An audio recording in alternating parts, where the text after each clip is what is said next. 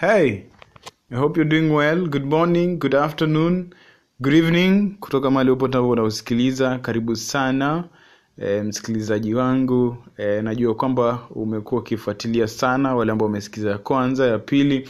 Karibu katika episodi ya tatu ama katika, katika makala ya tatu eh, ya podcast zangu. Mimi naitwa Prince Victor. Unaweza ukanipata hivyo hivyo katika mitandao yote ya kijamii kwenye Twitter eh, kwenye Instagram na vilevile vile kwenye Facebook. Unaweza ukanipata katika eh, hilo jina tu. Kumbuka ni Victor with an er at the end on Instagram plus na, na, na, na Twitter, alafu Victor with an or that is on Facebook. Ni, usiniulize eh, kwa nini kukakuwa na hizo tofauti. Kwa hivyo karibu sana. Leo nitakwambia eh, story kuhusiana na jinsi rafiki yangu wa karibu sana alivyonifanya.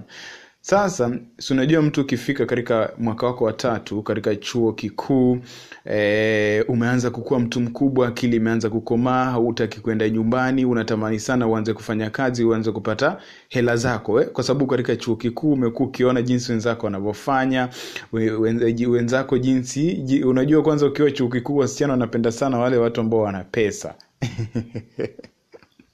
lakini ukienda naye kwenye deti umuulize ni kitu gani ambacho anataka anakwambia oh, oh, I want a visionary man. It doesn't matter when he has money or he doesn't have money. I just want a, vi- a man with a vision, not a man with a television. But kwa ground, they want a man with television. I tell you, in campus.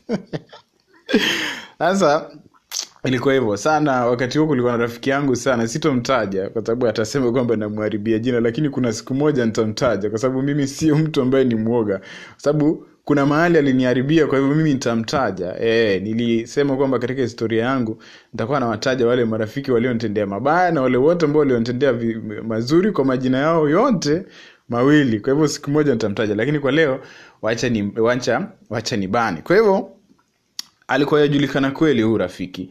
E, sasa akaniambia kwamba kuna radio station moja ambayo iko kule maeneo ya korogocho kule nairobi. Anaweza akaniconnect niende nifanye kazi kule angalau kwa hiyo wakati wa likizo. E, nisiende kukaa nyumbani kwa sababu zile miezi zote nne jamani kwenda kukaa ushago na wewe ni mtoto wa campus umefika mwaka wa tatu. Jamani itakuonekana kwamba itakuonekana kwamba you, you, you don't have a vision. Yani campus ikifunga wakati wa likizo you're going home. Sasa ikafika si tukafunga mwezi wa nne ikaisha e, nikakaa kama wiki moja hivi shuleni ndio niende niende kule nairobi maeneo ya korogoche niende kufanya kazi kule katika radio station moja ambaye alisema kwamba ilikuwa kule na alifaa kuwa anani connect. So before that before that ilikuwa kwamba kabla uweze kuweza kuwekwa kwenye list ya presenters ambao wanafanya kazi kule akasema kwamba now we had to pay some cash. We had to pay some cash which was around 3000 yeah?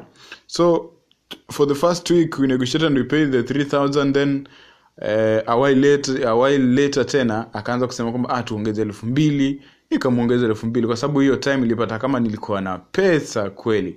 I was an mc i was a writer i was a presenter during those times i was, uh, I was a speaker in different, in different occasions so ah, nilikuwa na pesa bana pesa haikuwa shida. Sasa mi nikamli, nikamlipa zile hela. Sasa ikafika kwamba sasa e, si unajua kwamba tena chuo kikuu kimefunga sasa watu wana, wanaelekea nyumbani. Mi nikachukua kama wiki moja hivi kwa sababu nilikuwa naishi nje. E, sikuwa nafukuzwa shuleni kama kuku jinsi wale ambao wanaishi katika vyumba e, vya chuo wanavyofanyiwa. Wiki moja saa akaniambia jamani kuja. So it was on a friday. So i was supposed to leave kisumu on friday then land in nairobi that is on saturday morning. So mimi nikabod gari eh, nakumbuka very vividly ilikuwa shuttle zile ndogo zile ambazo zinabeba watu wangapi? One two watu one two three four. Watu wanne. And its really fast. Ikitoka kisumu tuseme kitu saa tatu itafika nairobi kitu saa tisa. So i boarded the shuttle eh, around 1500 kwa sababu it goes eh, ina, ina, inaenda haraka kwa, kwa hivyo inamaanisha kwamba bei ilikuwa ikuwe juu. So i paid 1500 we drove to nairobi that night. Man mimi nilikuwa nimepak nguo zangu vizuri mpaka zingine nilikuwa nimeweka kwa, kwa, kwa, kwa kariaba kwa sababu i know bana i am going to start a life in nairobi. I am going to start a life in nairobi. Kwa hivyo nikapak my best clothes mpaka zile zingine zilizobaki nikaweka kwa bana. kwa sababu mimi nikana kwamba nilikuwa naenda kupata kazi nairobi my dream city.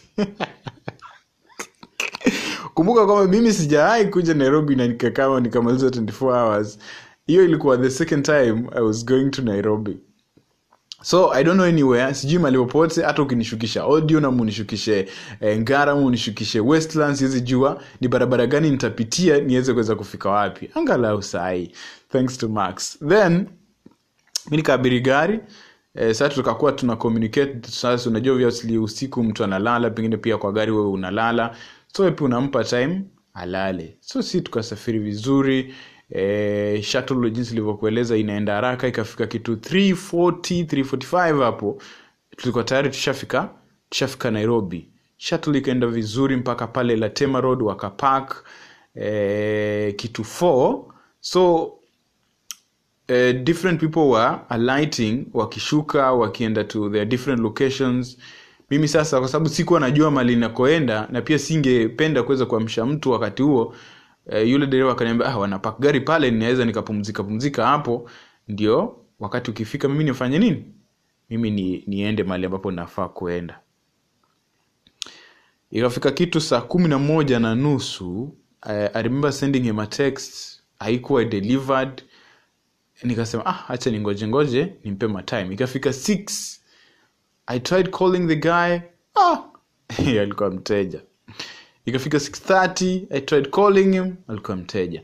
Sa ikafika saa moja yule mtu wa shuttle akakuja akasema ah now sasa tungependa kuosha gari sasa itabidi uweze kuondoka. Kitu ikaniambia kwa akili ama niambia huyu jamaa nimepotea ama niambia huyu jamaa anisaidie.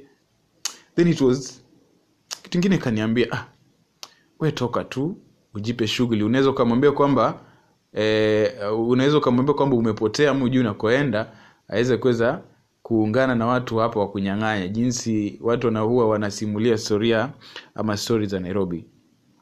So mi nikachukua begi langu nikaenda nika sikujua mahali inakoenda lakini nikaona kuna hoteli moja iko pale karibu na eh, pale karibu na Accra Road pale Odeon. Kuna hoteli moja hapo inaitwa Green Joint. Ah, mi nikachukua begi langu nikaingia pale nikaketi nikaitisha chai yangu na nduma ama yams ukipenda. Nikaitisha pale chai moto sana it was in the morning. Mi nikaanza kunywa chai yangu polepole ah, nampigia rafiki yangu jamani simu ashiki saa mbili simu ashiki saa tatu simu ashiki saa nne simu ashiki haya ilivyofika saa nne bana nikasema eh, liwe na liwalo jamani. That time I didn't, I didn't have fare to go back to kisumu because me i knew i am coming to nairobi and I'm, starting, I'm coming to start my hustle and i'm going to start working in a radio station in korogocho. So i didn't have to bother of the fare ya kurudi kule home. So ilipofika saa nne kikaumana bana ikabidi nikapigia budangu nikamwambia man we went uh, for a trip in nakuru but they need a thousand bob. We have to pay for the, for, for the bus. Wamesema kama wanagharamia mahali pa kulala chakula. So they need a thousand bob ya ya, ya, ya fares na trip yenyewe tulishaenda nilipata rafiki yangu akanilipia mia tano so ungeniongezea alafu niweze kuweza kumaliza so my dad was compassionate enough akanitumia eh, thao nikaenda nikatafuta gari ya mia tisa eh, hapo hapo hapo stage kuna zile shuttle za nissan eh, wakanilipisha mia tisa mi nikapanda nikaabiri gari around 11 so wakati ambapo niko kwa lile gari nishaabiri bado hatujatoka pale stage eh, nikaona nikana kwamba um, notification ikanikujia kwamba yule mtu ambaye ulikuwa unajaribu kumpigia amefungua simu. Ha, kujaribu kumpigia yuko off ten ha, gari likatoka sisi twakuja twa- twa- twaja turudi kisumu. Tukakuja vizuri polepole tukakuja mpaka tuka tukafika kisumu. Tukafika tulifika kisumu kitu jioni around 6 yeah, around 6 to 7 hapo tukafika kisumu mi nikapiga best yangu nico nico was my roommate eh, eh, my, my former roommate by that time. Nikampigia simu nikaamba ah, niko kisumu na sina fea ya kufika home naweza nikakaakaa kwako nikitafuta fea ya kurudi ya kurudi ocha. Ah, niko akaniambia ah, we kama ina shida nitakutafutia mahali pa kulala alafu tuone kesho itakuwaje. Mi nikaenda. So nikalala vizuri ikafika kesho yake asubuhi tukakula vizuri.